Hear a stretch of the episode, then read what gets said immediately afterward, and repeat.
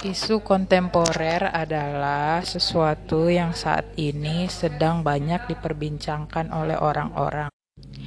Selamat siang, perkenalkan saya Rizky Elizabeth Purba dari instansi Kementerian Ketenagakerjaan Republik Indonesia dalam kegiatan Latsar CPNS 2021 Blended Learning Angkatan 57 Kelompok 4 mengenai isu kontemporer yang disampaikan oleh Bapak Aksan Maknur.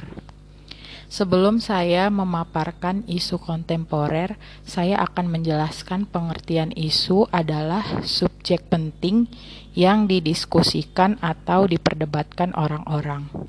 Sedangkan kontemporer adalah sesuatu yang terkini, modern, dan sedang terjadi pada saat ini. Jadi, isu kontemporer merupakan hal-hal yang sedang diperdebatkan oleh kalayak umum pada saat ini. Sebelum kita dapat menganalisis suatu isu kontemporer, kita terlebih dahulu harus mendeskripsikan mengenai lingkup, dampak, dan fakta yang terjadi. Apakah isu tersebut memang layak untuk dianalisis dan sesuai dengan kewenangan kita?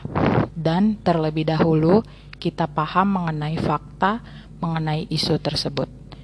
Setelah kita selesai mendeskripsi suatu isu kontemporer, kita dapat menganalisis isu tersebut dengan beberapa teknik seperti SWOT, fishbone, mind mapping, dan yang lainnya.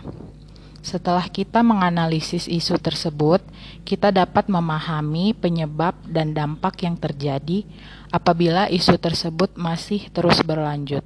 Oleh sebab itu, yang selanjutnya dapat kita lakukan adalah memberikan rekomendasi penyelesaian masalah. Demikianlah pemaparan tugas mengenai isu kontemporer yang saya buat. Terima kasih.